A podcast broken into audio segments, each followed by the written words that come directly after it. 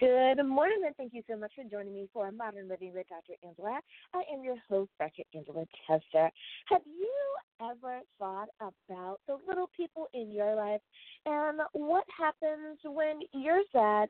Perhaps they may be sad as well.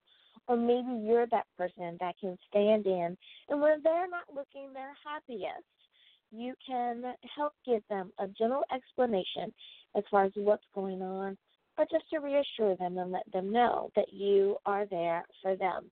Being an adult, we play so many roles in the lives of the children around us, be it parent or grandparent, aunt or uncle. Maybe it's godmother or godfather, or perhaps it's really just a really good friend and confidant. Well, our guest today, author Denise Harvey, allows us to think about the possibilities of how we can assist the little ones that are in our lives. The title of her book is Growing Up Sassafras Where's My Daddy? Well, Growing Up Sassafras is about desiring the best for your child, for every child. It's about wanting our children to experience the love, the care, and the support of parents and their families but it's also about desiring hope and healing for every child. This book is teaching children that their faith, yeah, it counts, and it counts just as much as the adult faith in their life does as well. Now, of course, you guys know that you can get a copy of the book on Amazon. I always bring you Amazon authors, but you can also visit Denise's website at deniseharvey.com. Now, I want you to go on and get ready to listen because you are going to enjoy the conversation I'm having today. Good morning, Denise. Thank you so much for joining me on Modern Living with Dr. Angela. Good morning. Thank you so much for inviting me. I really appreciate it. I love the title of your book, Growing Up Sassafras. Where's My Daddy? I love it. Now, I'm a daddy's girl so it, it kind of hits me on on two different notes. I love the name sassafras. It's just really happy, and you think of um, just pleasant times. But you're talking about kind of a serious topic when it comes to little right. people. But I have to ask you, uh, where did you, or how did you come up with the title of your book? Well, that's kind of a funny story because the title, Growing Up Sassafras, um, it came into my heart when I was thinking about a little girl that's missing her father and, and, and desiring to know where he is because she's thinking that um, he's going to forget about her.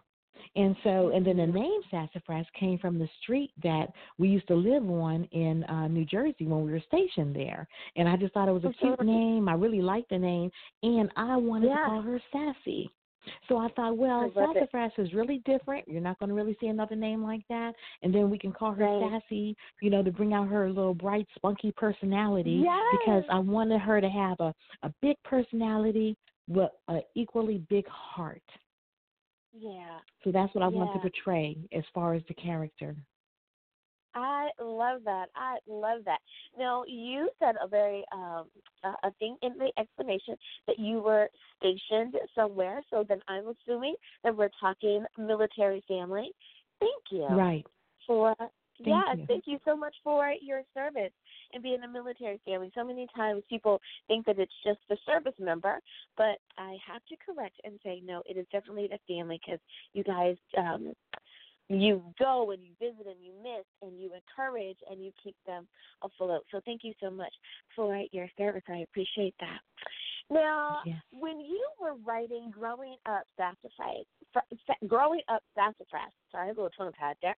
Um, did you have a particular group in mind? Did you think I want to write for like our kindergartners, or um, were you thinking let's cut it off at middle school? What was your demographic in your mind? You know what? I didn't at first. I didn't really have a demographic in my mind. It was only right. hurting little children. It was anyone gotcha. whose heart was hurting. It was anyone whose heart needed to be yeah. mended. It was any child who Mm-hmm. needed more understanding if the parent wasn't willing to under to give them that understanding.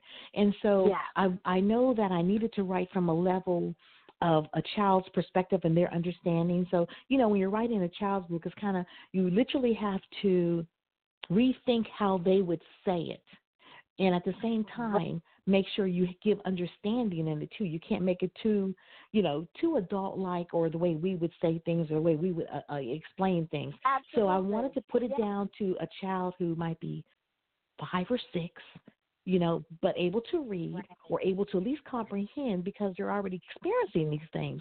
And then I wanted older kids to go back and say, well, you know what, my my grandmother gave me this book, my aunt got this book, my little brother got this book, and and I yeah. picked it up and I started leafing through the pages, and some of these things are things that I felt for so many years as a child, but no one was able to talk to me about it, or they would just tell me, no, that's what right. I said, or that's the answer, or no, they're not around.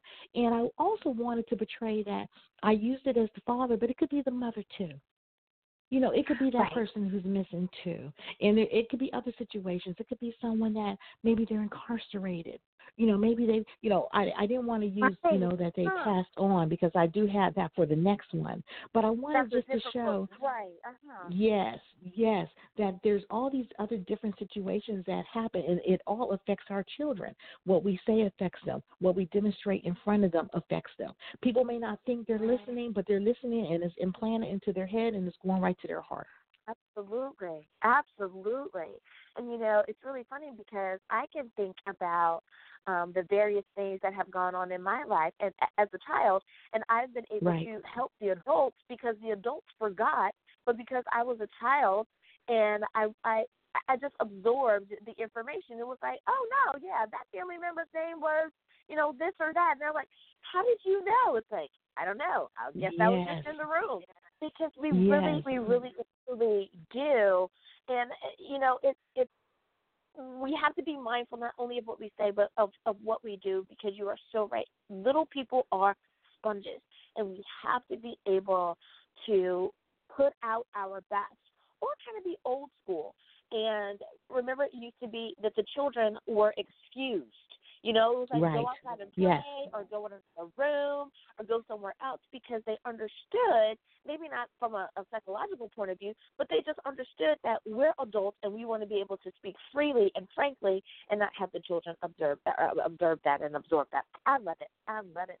But you know, I want to make sure that that I do not leave out something for my listening audience that is very important.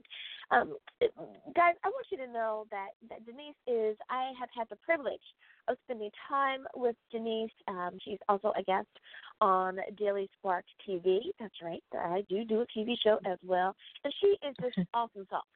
Um, and her her her vibe, her presence, her countenance whatever word you want to use there. She is amazing. So, but I want to make sure that Denise, I did not read your bio, and I usually don't do that on my podcast, but I want folks to know a little bit more about who you are. So bear with me. So Denise is a new author, but she's a graduate of Liberty University. She received uh, her Bachelor's of Science degree in psychology and Christian counseling and a Bachelor's of Science degree in psychology crisis counseling, as well as a minor in biblical studies.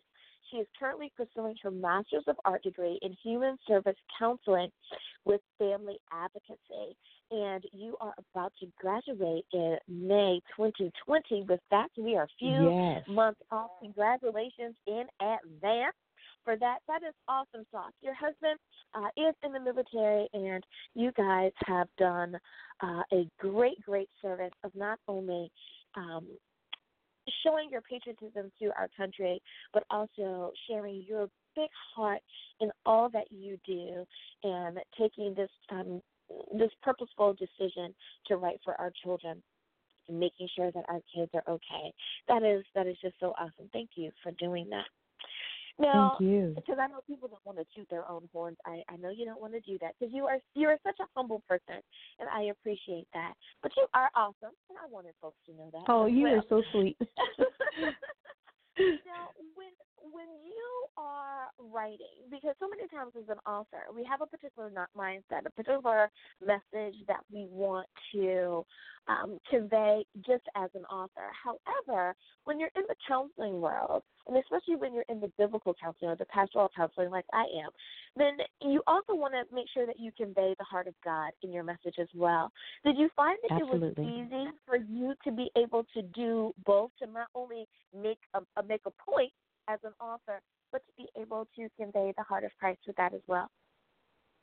You know what? That part really was not that hard for me because I uh-huh. literally, when I'm writing, I'm praying, I'm praising, I'm believing God is just, you know, literally downloading into me. I'm asking the Holy Spirit to lead me and guide me with what I need to say and what needs to be said and what needs to be heard and how it needs to be heard. And even with the scripture, I felt it was really important for me to add the scripture after each chapter you know, I wanted yeah. them to see God. You know, I wanted to, to, you know, we're talking about the babies and we're teaching the Word of God to to the children, but I wanted to to actually add the words in each chapter.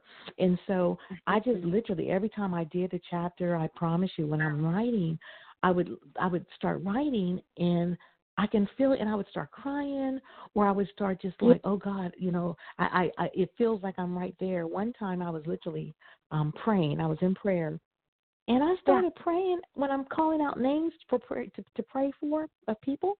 Wow. I started. I called uh-huh. out my character. I called out Sassafras, and then I laughed and I said, "You know, Lord," I said, um, "Lord, I do know that is a character in the book, okay."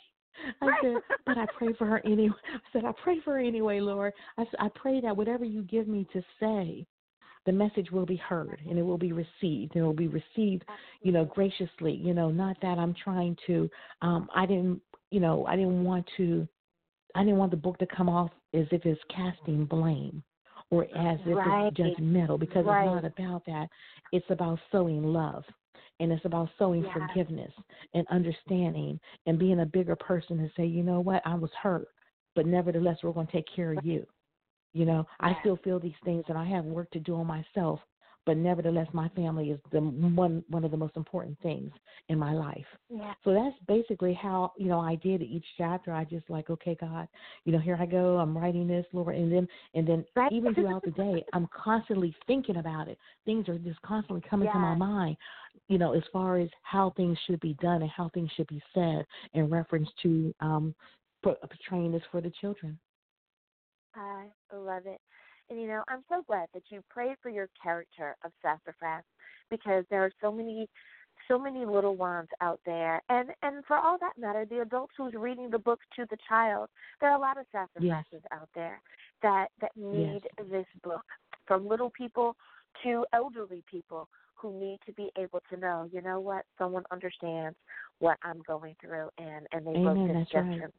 i love it well, you know, Denise, we are out of time, but I want to make sure that even it's in the description, but if you would please, can you remind everyone what is the title of your book? Where can we pick up a copy? And how do we stay in contact with you? Okay, absolutely. Thank you so much again.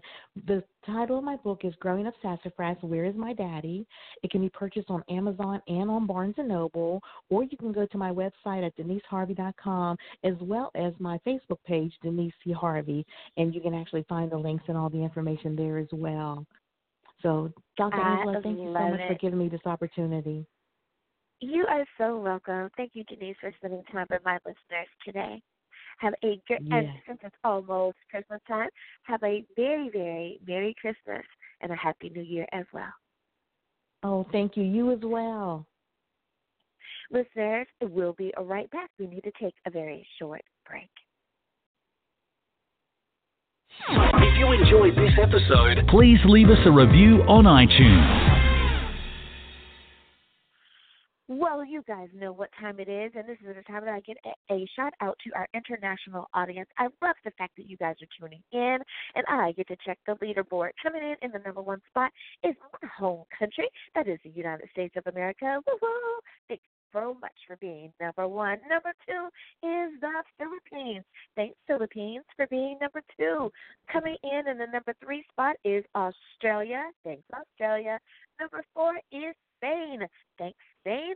And number five, my neighbor to the north is Canada. Thanks, you guys, for tuning in and making our show an international success. Until next time, Merry Christmas and read a good book. Bye bye.